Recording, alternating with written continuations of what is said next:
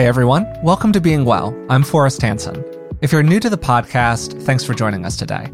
And if you've listened before, welcome back. One of the most important skills we can develop in life is learning how to relate to our strong thoughts, feelings, and emotions, accepting them, experiencing them authentically, and then also learning how to regulate them. And we're all going to have times when those feelings are particularly strong and maybe even a bit harder to manage than normal. It's very common to have these natural fluctuations in how we feel about others or ourselves, but some people struggle with this more than others. A clinically significant form of this is known as borderline personality disorder, or BPD, which is characterized by a real pattern of instability in a person's emotions, moods, behavior, even their self image, and their relationships. BPD is actually fairly common, and even more common are very normal challenges with emotional sensitivity, stability, and regulation. So, today we're going to be diving into what borderline tendencies are and what we can do about them. To help us do that, I'm joined as usual by Dr. Rick Hanson. Rick is a clinical psychologist, best-selling author, and he's also my dad. So, Dad, how are you doing today? I'm doing great, Forrest, and extremely happy that we're going to be talking about this subject. Yeah, I think it's a really important one. I'm looking forward to it. I've been digging into a bit of research and I'm excited to learn a bit more from you. But before we get into it, a couple of quick reminders. Uh, first, remember to subscribe to the podcast on whatever platform you're currently listening to it on. That really does help us out. And then second, you can find us on Patreon. It's patreon.com slash beingwellpodcast. And for the cost of a few dollars a month, you can support the show and you'll receive bonuses like deep dives into the research behind each episode, transcripts, and ad free versions of everything that we make. So I would love to start today with you just explaining what it means to have borderline tendencies, maybe going all the way up to what full blown borderline personality disorder looks like. Of all the major identified personality styles, we could say, or tendencies that are problematic in the sense of creating distress for the person who is acting them out and swept away by them, as well as dysfunction in relationships, in jobs, and so forth. So we have these two elements, distress and or dysfunction, that are the underpinnings of the other D word used in psychiatry and clinical psychology, quote unquote, disorder. This, among other such things, such as paranoid personality disorder or obsessive compulsive disorder, is one of the most difficult to talk about. It's hmm. complicated, it's slippery, it's murky, and its history is marked by a tremendous amount of patriarchy, frankly, and pathologizing yeah. of young women in particular who had every reason and right in the world to be royally pissed off about their situation and they'd had it up to here. So the yeah. roots of this totally yeah, way of looking at things are really fraught. So we had to be kind of sensitive. The other aspect of it is that there's kind of a disconnect between the official checklist account in the Bible of psychiatric and psychological classifications, which I'll get into in a minute. And on the other hand, what it feels like from the inside out and what it mm. feels like to be with someone whose underlying borderline ish module is in full activation.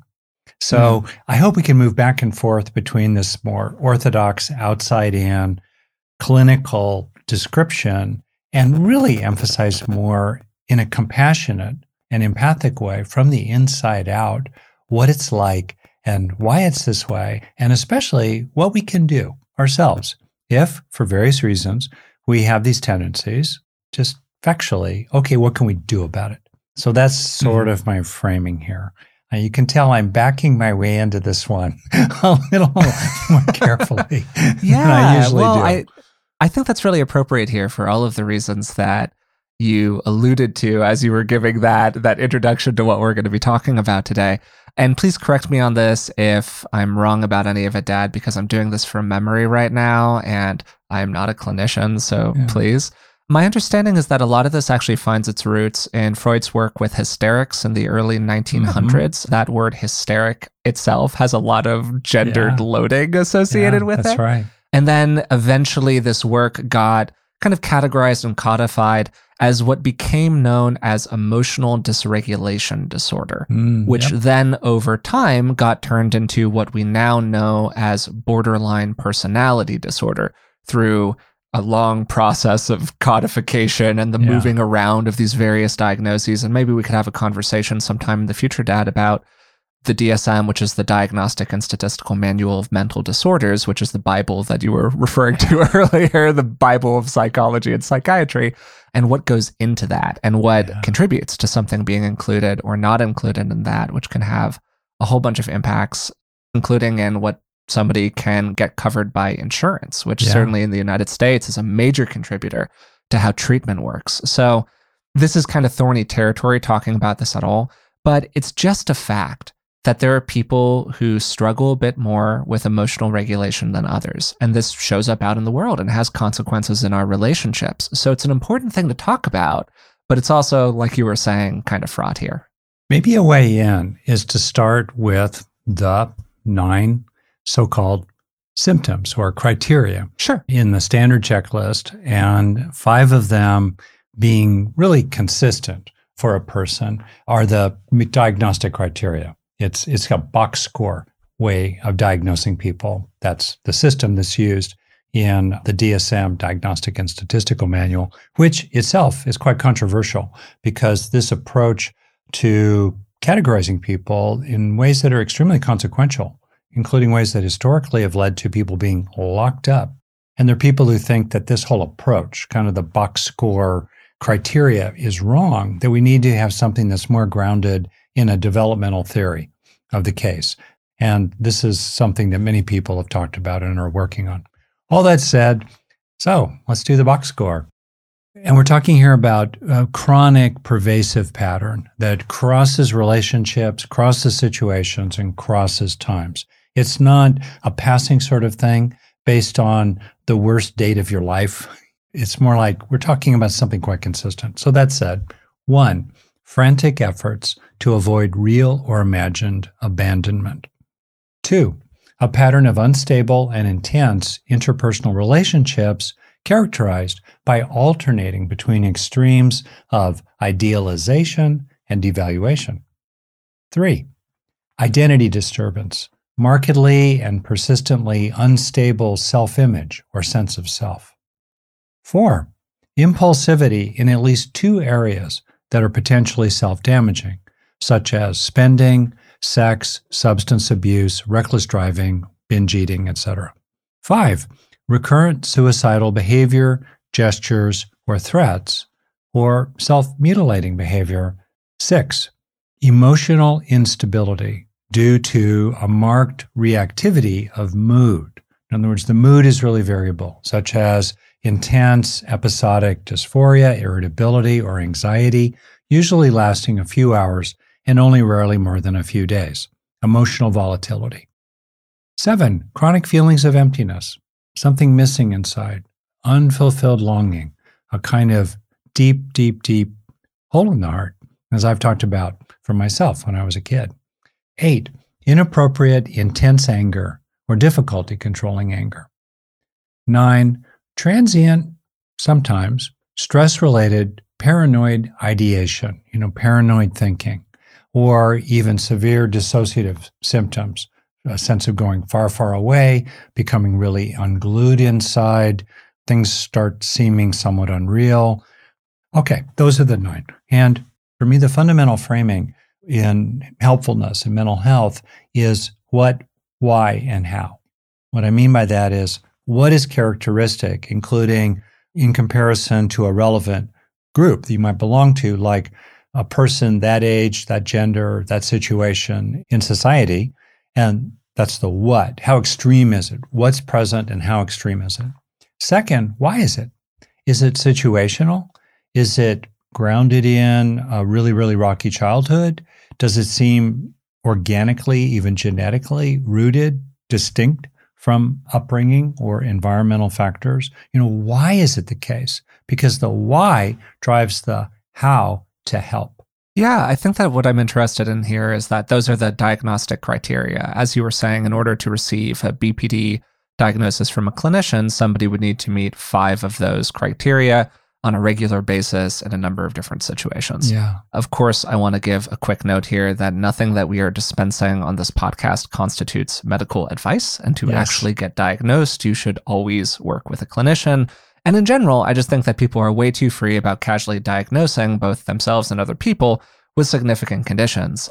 You just see it all the time these days where someone will kind of offhandedly refer to somebody else as a narcissist or way too OCD, or they'll just like use technical terminology in a very casual framework. And I actually think that there are some pitfalls with that that can be pretty significant. 100%. So I would just really caution people against doing that. But that being said, we do want to dispense some helpful advice here on the podcast in general. And it can be really useful to look at that list and get a sense for, huh, yeah, this feels like something that could maybe characterize a pattern of things that I struggle with or a pattern of things that somebody I know and care about also struggles with. So, with that as the framework here, I do think it would be really helpful to get a sense of what this looks and feels like on a day to day basis outside of that formal diagnostic framework. Yeah. Imagine that either you are or that you are being with a two to three year old child Hmm. who is really upset after having been separated or facing separation from a beloved caregiver, let's say a parent. And this little child is just kind of coming unglued, is really upset, and is both clinging and complaining, or clinging and punishing. They want very intensively the caregiver to stay or to come back. And they're also really angry at the caregiver for separating from them, including in an almost primal sense of the caregiver differentiating or having an identity or life of their own, because that feels catastrophically destabilizing inside for the child. How does a three year old get there? Typically, it's a combination of nature and nurture. Typically, there's a combination on the one hand of a often very sweet and interpersonally engaged, very sociable temperament combined with lots of sensitivity to what's happening outside them and what's happening inside them, and often with a fair amount of anxiety in the mix. So that's kind of on the inside of the kid. And then on the outside, often it's a parent who unwittingly promotes uh, anxious, insecure attachment. A parent who draws the child close and then pushes the child away. A child who themselves is unreliable and unstable. One moment they're charming and wonderful and just so great. Next moment they're drunk or they're gone or they're preoccupied with their partner and their own potentially borderline-ish hungers for their partner. And sometimes a parent who alternates between idealization and devaluation, between cherishing and horrible punishments, even abusive ones. When you have a invasive disruptive parent or invasive disruptive environments, poverty, Mm-hmm. disengaged or intermittently engaged, let's say male parent figures, siblings who come in and come out, being someone who's in foster care, moving through multiple placements and never really finding stability. You know, there's this combination of the two together. And I really think it's incredibly important to bring in these dimensions of the innate genetically rooted temperament of the person and often a catastrophically unhelpful environment of all kinds, including an environment that, I mean, basically, most parents don't wake up in the morning thinking to themselves, how can I promote anxious, insecure attachment? You know, how can I Mhm, promote borderline tendencies inside my, my child? They don't. They're, they themselves are grappling with a lot of stuff. But at the end of the day, as you kind of started out, facts are facts. What is, is, whatever it might be.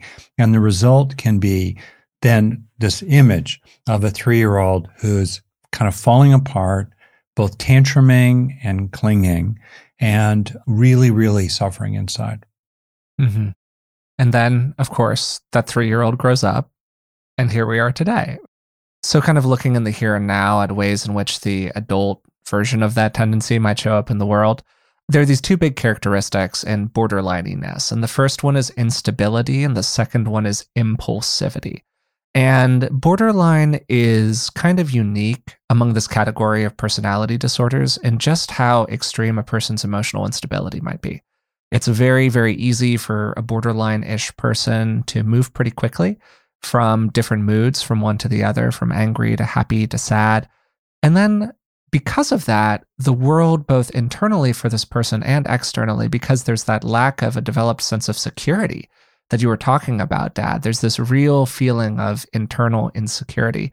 The world is constantly changing. Relationships tend to be in flux a lot. There's often a consistent pattern of instability inside of those interpersonal relationships. And also, people who have this kind of a personality structure tend to view things in pretty black and white terms and shift relatively quickly from one to the other. And this can sometimes be so extreme that a person might deny that they ever used to be different. They might say something like, No, I've always felt this way. I was just lying to myself before. Is that more or less consistent with your experience, Dad?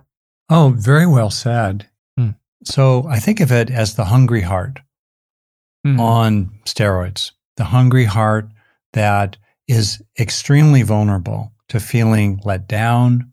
There can be a sense as a sitting with them as I have that they're tracking you. And if your eyes look away, as your mm. eyes just did a moment ago, because there was an external sound, they get angry with you. You're not paying attention to me. You're not here. Yeah, there's chronic fear of abandonment. And sure. right. And so, and when you're on the receiving end of this, you can feel like there's this intensity as in extreme anxious, insecure attachment, in which that person is being very controlling or insistent. There's an intensity of monitoring, a constant mommy don't go, daddy don't go. Even to the point that if the other person starts having thoughts of their own that are different, that too can be really shocking. Mm. There's a mm-hmm. term from when you think about narcissism, this compelling need for like mindedness for the sense that others are like minded with you. They see it your way, they agree with you 100%, they're totally with you. And in this more borderline aspect of that, there's constant insecurity, chronic insecurity. No matter how reassuring the last 10 minutes or 10 years have been, it might also fall apart in the next moment. Mm. And the unfortunate thing then is that the drive for reassurance as an external source of internal stability, which is the root of the issue, that drive for reassurance in various kinds can push others away yeah. just when you really, really need them the most, which is really quite poignant, yeah. even tragic. Yeah, there's this common dynamic that I think I learned from you, Dad, way back when, probably when I was in some relationship or another, uh, that you described as the pursuer distancer dynamic. Yes which is this very, very common model that appears in relationships where you have a pursuer and a distancer. It's exactly yeah. what it sounds like, where one person is kind of constantly seeking the attention, affection, desire, interest of the other. And then the other person has more of a desire for personal autonomy. Maybe one mm. of these people, the pursuer, wants a lot of intimacy, whereas the other person, the distancer, wants a lot of autonomy. And the more intimacy that the pursuer seeks for, the more autonomy that the distancer looks for. And you can see that really emerge inside of borderline ish relationships. Yeah, really, really well said. And that's why it has helped me, mm-hmm. you know, working with people to keep coming back to that desperate, collapsing three year old child. Mm, mm-hmm, it's mm-hmm. so understandable. What that child wants, let's say, perfect union, perfect rapport, perfect like mindedness is, yes, desirable when you're one or two or three years old, but it's impossible in complex yeah. adult relationships with individuated partners. And there will often be a kind of dynamic in which there is someone, let's say person A, person B, let's say person A is a kind of highly stable, even to the point of being a little maybe boring or Are you calling me out right now, Dad? You targeting me over here? Not at all. no, I mean, but someone who, well, you know, someone who's really quite stable. I, and- for the record, I would refer to myself as quite stable, maybe even to the degree of being boring. So maybe I'm calling oh, myself oh, okay, out there. okay. but That, okay, that was a surprise. I, I didn't expect that. Stability is definitely part of my self identity. Okay, okay. And has their act together. They're grounded, they're rooted, Yeah. they're functional in the world, they have an income. And in other words, they, they have a lot of stability and a lot of regulation. And they don't they don't seem to have intense needs for themselves. So therefore they can be quite generous, quite mm-hmm. available to the other person who forms a relationship with someone, person B, let's say, who's got a vulnerability, borderline tendencies. Think of someone who has a kind of whose psychological personality structure is like a ball with a crust. And the crust is solid. It's functioning and in certain situations that don't challenge it, everything is fine. But if you start moving into territory that's more about intimate relationships that have elements that really reach all the way back to early childhood in terms of the stakes on the table in an intimate relationship, well, you can sometimes crack through that crust, Hmm, fall through that mhm. shell, and there's no interpersonal, there's no internal psychological structure till you fall for years developmentally, all the way down to someone who's a toddler deep down inside. Okay, so that person, let's say, sometimes can be fairly dramatic, interesting, lively, interpersonally astute, extroverted, appealing. charming, appealing in wonderful, wonderful ways. So then you have these two people who come together. And then sometimes what can happen is that the person who's more vulnerable, especially when they crack through their shell to that really activated young, young, young layer inside, can become quite demanding. And the first few times it happens, the other person thinks, oh, wow, I must have really blown it. I'm so sorry. You're really pretty upset about this. I, guess that means I messed up pretty big time. I'm, I'm trying to understand it. That's reassuring. But what that can do, and if you get caught in this as a therapist, as I have at times, it can create a kind of vicious cycle in which now the B person, the more borderline person, has had a sense of reassurance. There's been this test. Their partner, their friend, their sibling, their parent passed the test, which then activates even stronger buried longings for closeness and even fusion, enmeshment with the other person. So they raise the stakes a little bit. Now the test gets higher and harder. So their partner or the other person in the situation is now faced with a more intense test. The critique seems a little overstated, over the top. It's kind of confusing. So they pass the test the second time by being really, really, really reassuring, very embarrassed, very apologetic. They bend over backwards. They walk on eggshells for a while, which reassures the B person who then escalates further Sure. Yeah, I see where you're getting here. and even escalates to the point of a kind of preemptive strike on the devastating disappointment of the relationship by forcing a disruption in the relationship sooner rather than later. Because if they become as dependent, let's say, as they were naturally when they were one or two or three years old, if they become that dependent on this person in an adult relationship today and that person leaves them, scorns them, exiles them, oh my gosh, that would be so, so horrible. Can't possibly tolerate that. It better escalate early on to get it over with. I'm certain that some people listening here are nodding along and going, wow, right now in this, or whoa, been there on either side of the coin. hmm Yeah. So, what I can say about that is that I've had relationships with people who absolutely had tendencies in this direction. A lot of the patterns that you're describing were ones that I've absolutely lived. And what stood out to me in people who had these characteristics is that underlying feeling of instability, how things move from being fantastic to being awful in a very, very brief period of time, and how even fairly small interactions can lead to really complete emotional collapses in another person that feel very disconnected from what's going on in the moment and seem to have a lot more to do with that person's personal history or what's happened to them in the past and so on. With that as context, though, I just want to take a moment to say here that full blown borderline personality disorder is diagnosed about 3 million times a year in the United States, I believe. That's really frequent. And we're talking about not BPD, we're talking about traits, tendencies, vibes in a particular kind of direction.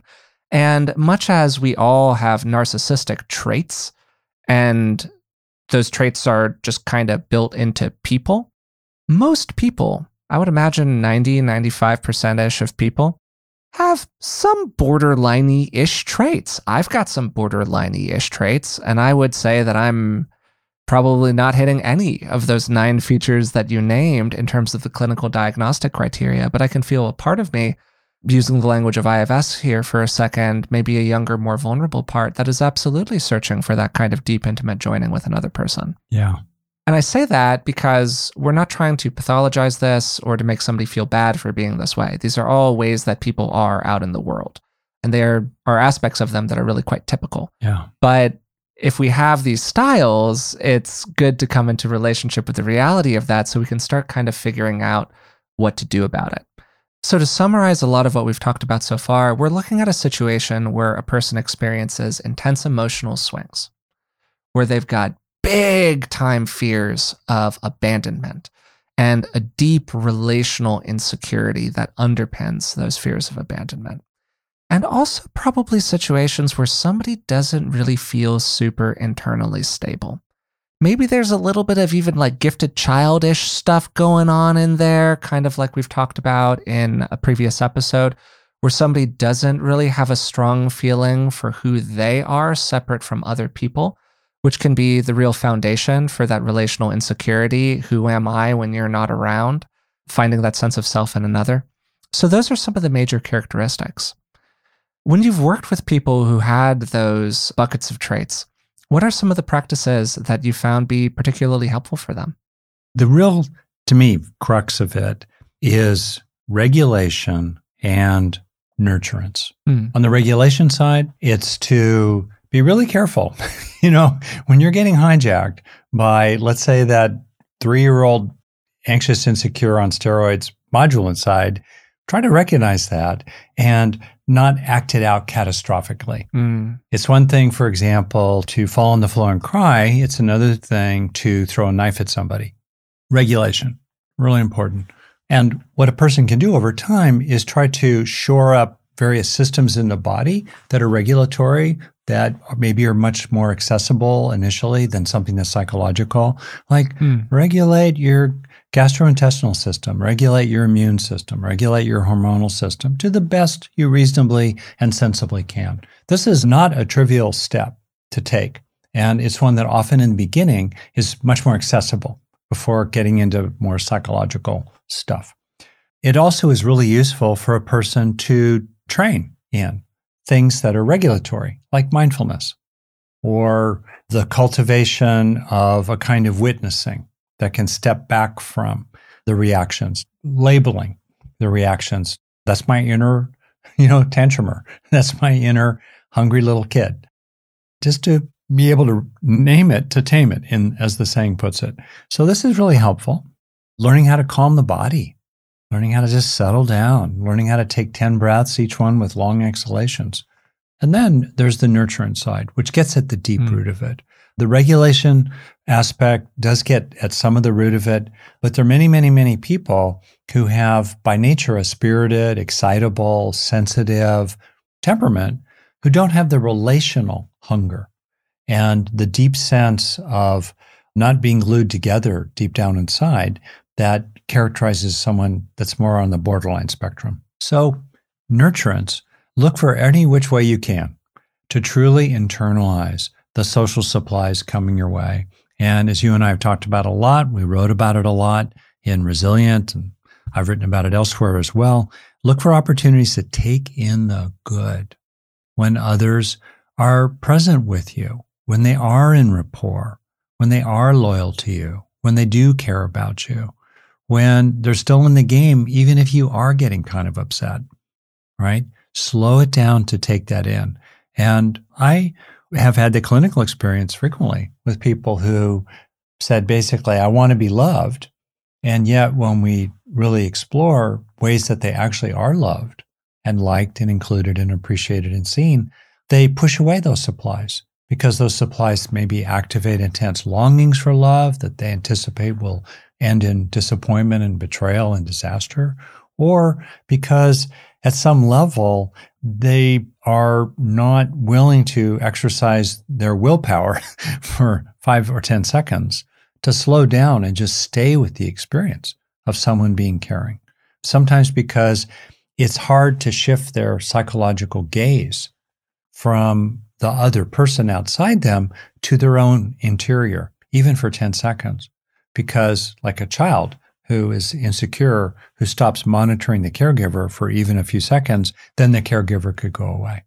But if the person is willing to engage the process of understanding themselves without pathologizing themselves, mm-hmm. just on a factual basis, with compassion that you talked about for us, and also bring to bear increases of regulation and also bring to bear a few minutes each day at a minimum, but a few real minutes each day, the internalization of healthy social supplies, there really can be a healing over time.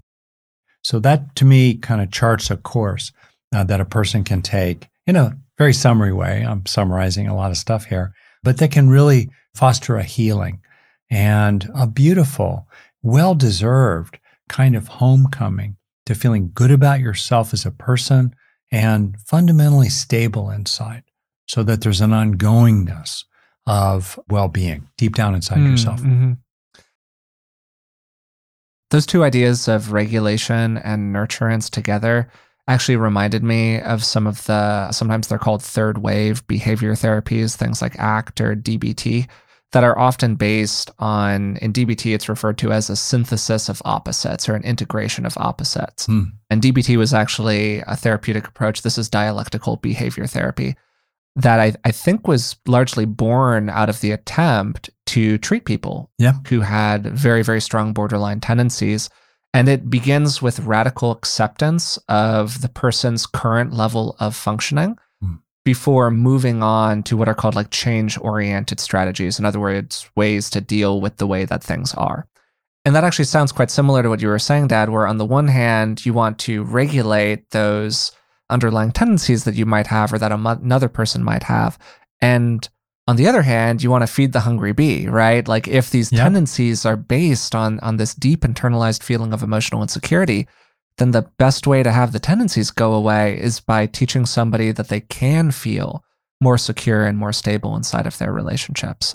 I do have a question for you based yeah. on that, though, because earlier you were talking about for somebody with really strong borderline tendencies, how receiving any nurturance at all can actually almost activate a sort of spiraling where they search for more and more and more nurturance. How do you give this in good ways without feeding into that kind of a paradigm? It's a really tricky business. Yeah. And I, early on in my therapeutic career, was in situations kind of like a death spiral. Yeah. Yeah. No. Snowball rolling down a hill. The more I was trying to be present and apologetic and acknowledging my part in the matter, it just got worse. Right. Yeah. So, Marsha Linehan, who created DBT and is one of the great heroes in uh, clinical psychology in the 20th century, now still in the 21st, what she would do is establish boundaries hmm. pretty early on.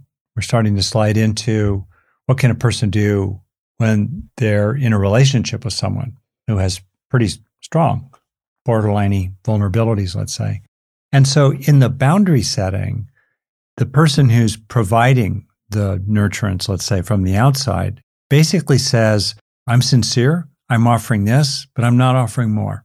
And Marsha would be really blunt you know, someone like me, you want to, you feel like you're walking on eggshells. You got to walk on those eggshells. Can't create a disaster. She would just crash through the eggshells. And she'd basically say to people, you know, essentially things like, uh, you know, as my supervisor a long time ago said to me one time about his attitude about things, if you, the client, are making me crazy, I can't help you. right? and so I'm not going to be manipulated. I'm not going to be freaked out by your phone calls at two in the morning. I'm just not going to pick up the phone. Now, I'm not saying that we should do that as a hard and fast rule, but it's a setting of boundaries. So, to specifically speak to your question, with that acceptance aspect that you named initially in DBT, there can be a growing capacity to tolerate the distress of the emotional hunger for a relationship, for love broadly, right? And to tolerate that, the distress of that, then the person can become much more able to actually take in the food for their heart that they need, even if it triggers intense longings for more, because now they can tolerate that distress. So in the beginning, there can often be a fair amount of just education, matter of fact. Yep, walks like a duck, quacks like a duck. You're a duck. or who you are is a whole being. And in the totality of the wholeness of you, there's a really important point. There's a duck in your inner zoo, right? There are other things too. Beautiful, caring being, someone who has been wounded, desire for a better world. There are all these animals, all these energies IFS, right? All these inner personalities ourselves.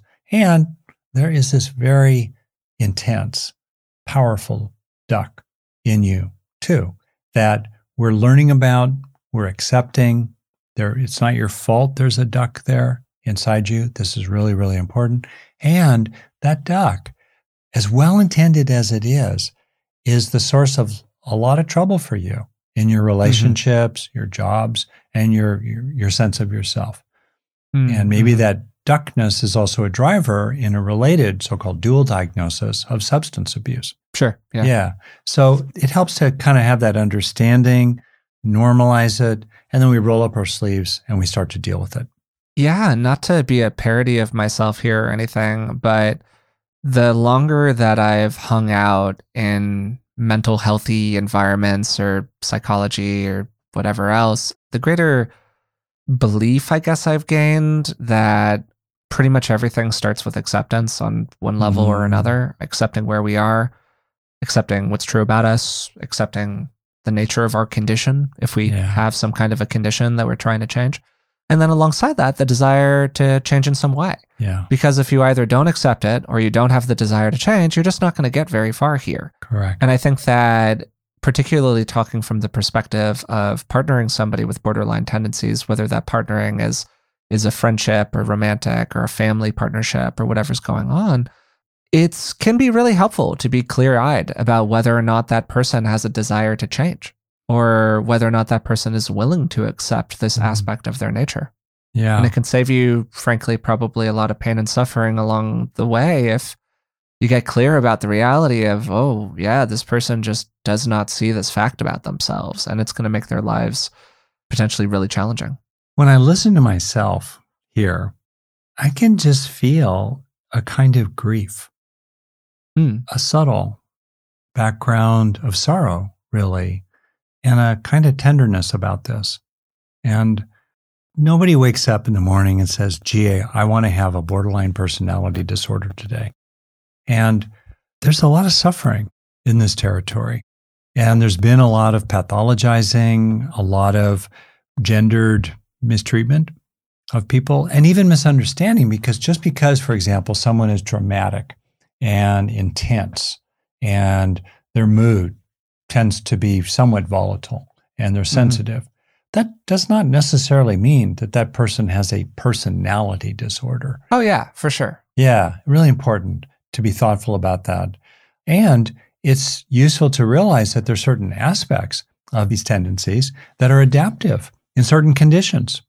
It is a way to insist upon and get social supplies.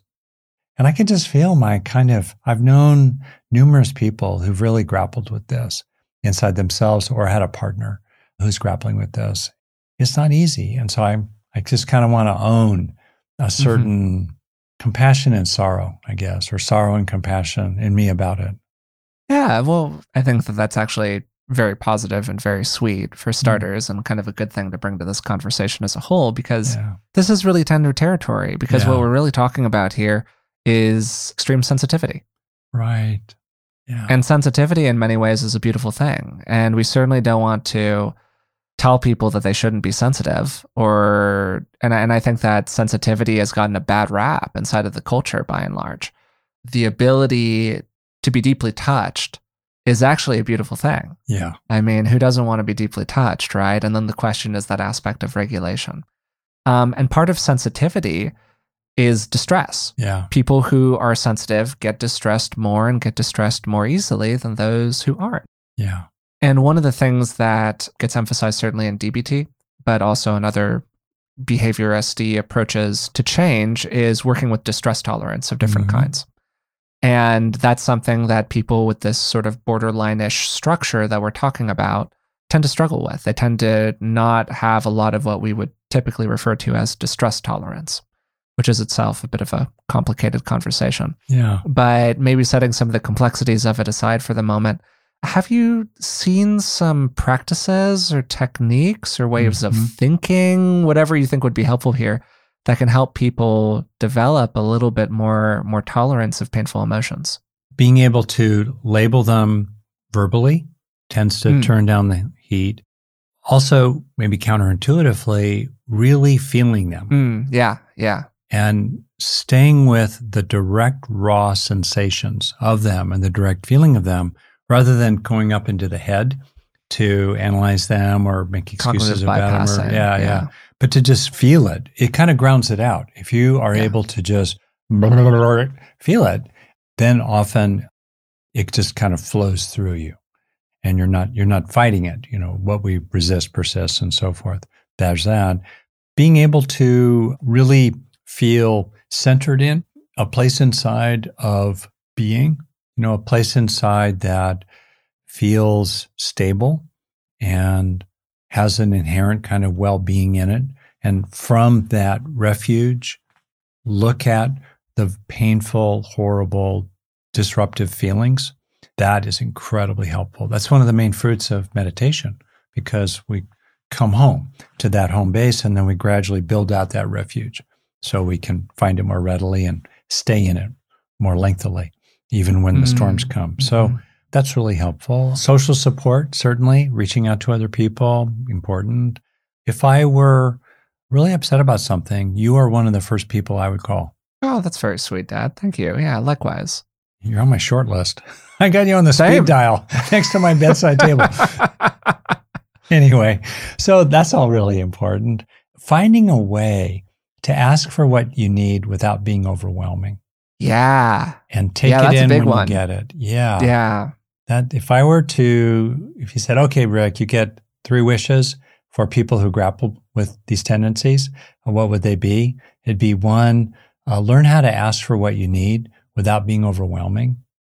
Number two, really, really take it in when you got it. And number three, really remember no matter how volatile it feels inside, that you are a fundamentally good person. Mm. Because there's a lot of shame that gets in the mix here. Yeah, I think that's a great list.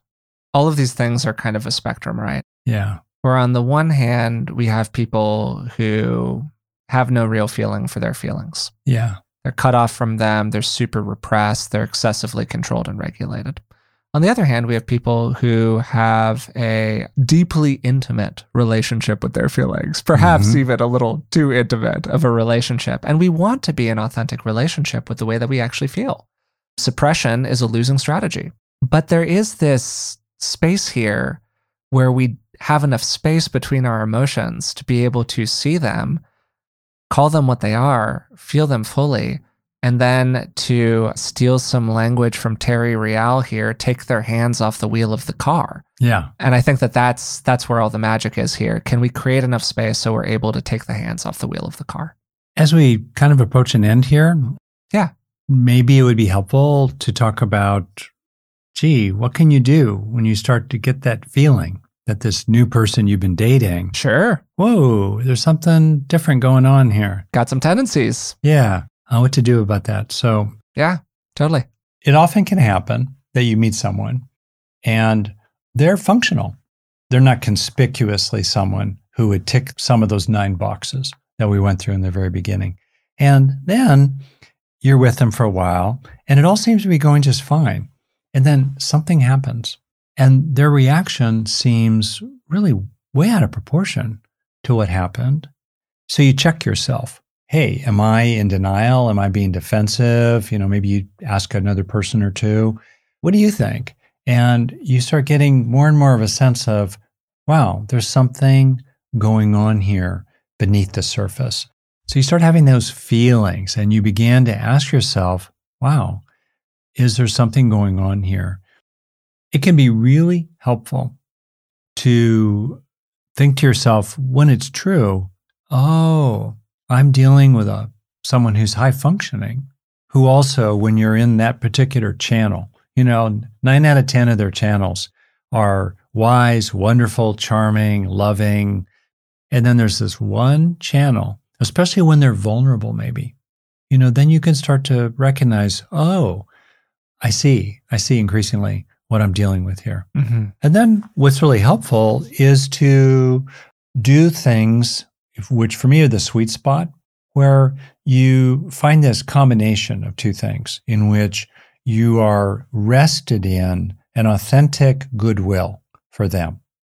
You see the good in them. You're not leaving the relationship. You're rested there while at the same time you have boundaries and you are not going to get caught up in these scripts of placating them or proving to them that you really do care as they escalate the proofs that they require. You're just not going to do that. You're just not going to do that. And you can be really quite straightforward about it. You could just say, look, the truth is, I, I know how I feel about you, and I'm not going to try to prove it to you. Mm. I like you. I respect you. I'm glad we're working together on these things. That's all really, really true for me. And I'm checked out after six o'clock. I'm going to eat dinner. I'm going to relax. I'm, I'm just not going to answer the phone after that time, really, under any conditions you know, I have some boundaries there. And also, I know that I'm not evil. I know that I'm not hateful toward you. I know those things.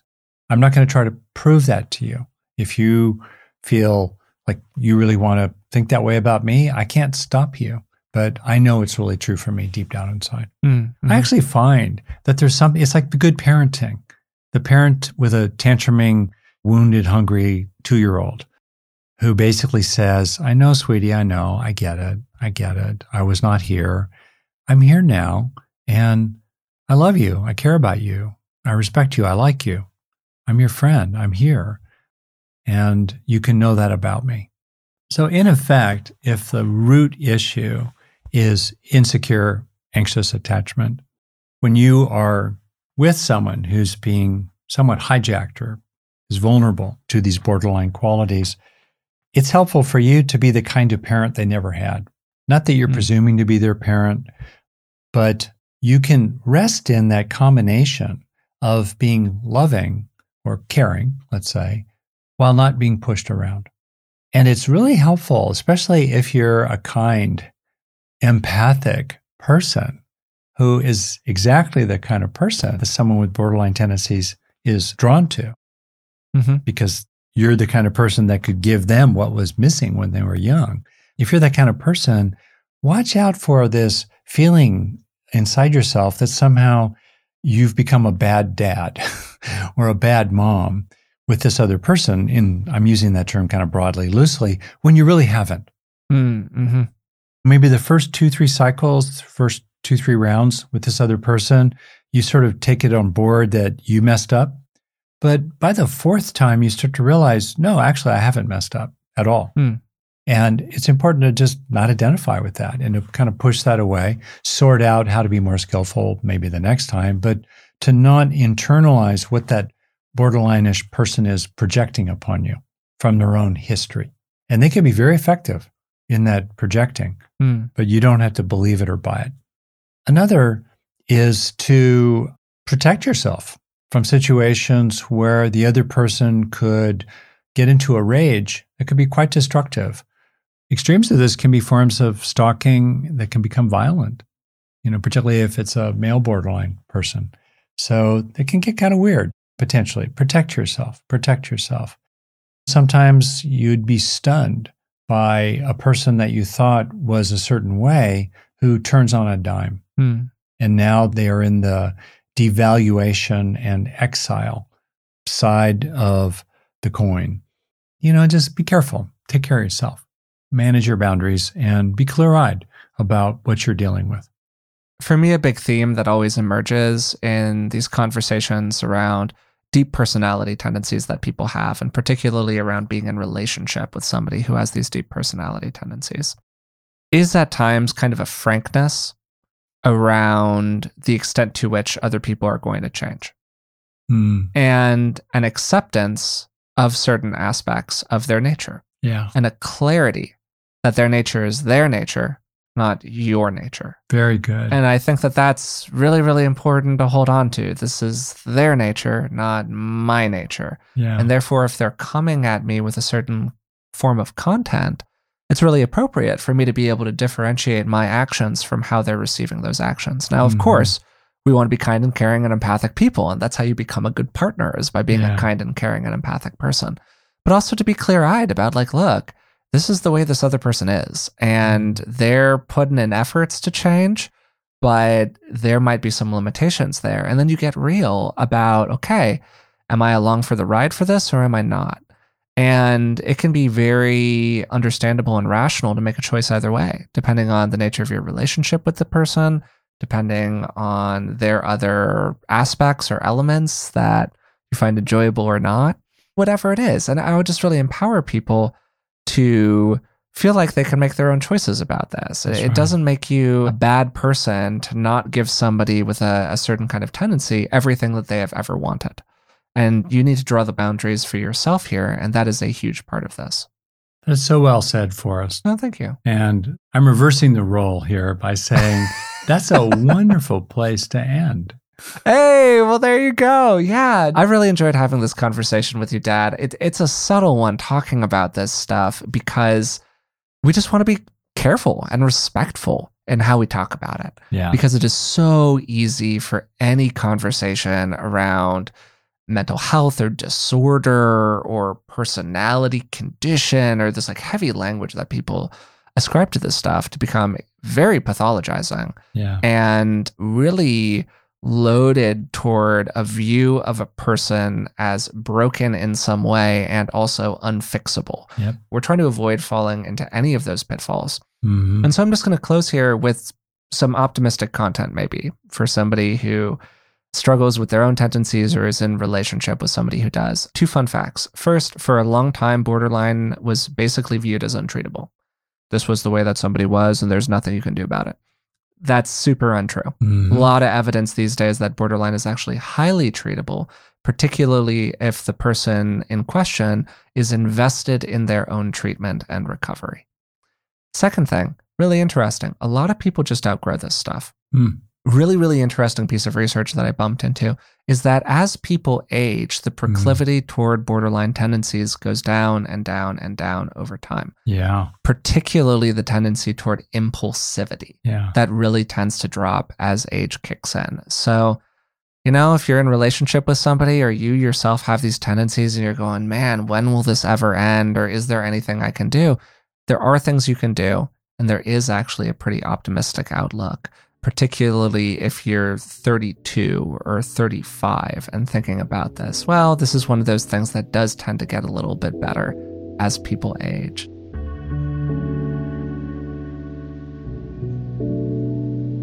Today, we talked about what it means to have borderline tendencies, including what people can do about them inside of themselves, and also how we can build healthier relationships with people who have their own borderline tendencies. Formal diagnosis of borderline personality disorder should always be done with a medical professional who is working directly with the person in question. It should not be done through listening to a podcast. So please really be very careful about this. That said, we all have different sets of tendencies, and some people are going to have tendencies in this more borderline direction. And BPD is characterized by two big features instability and impulsivity.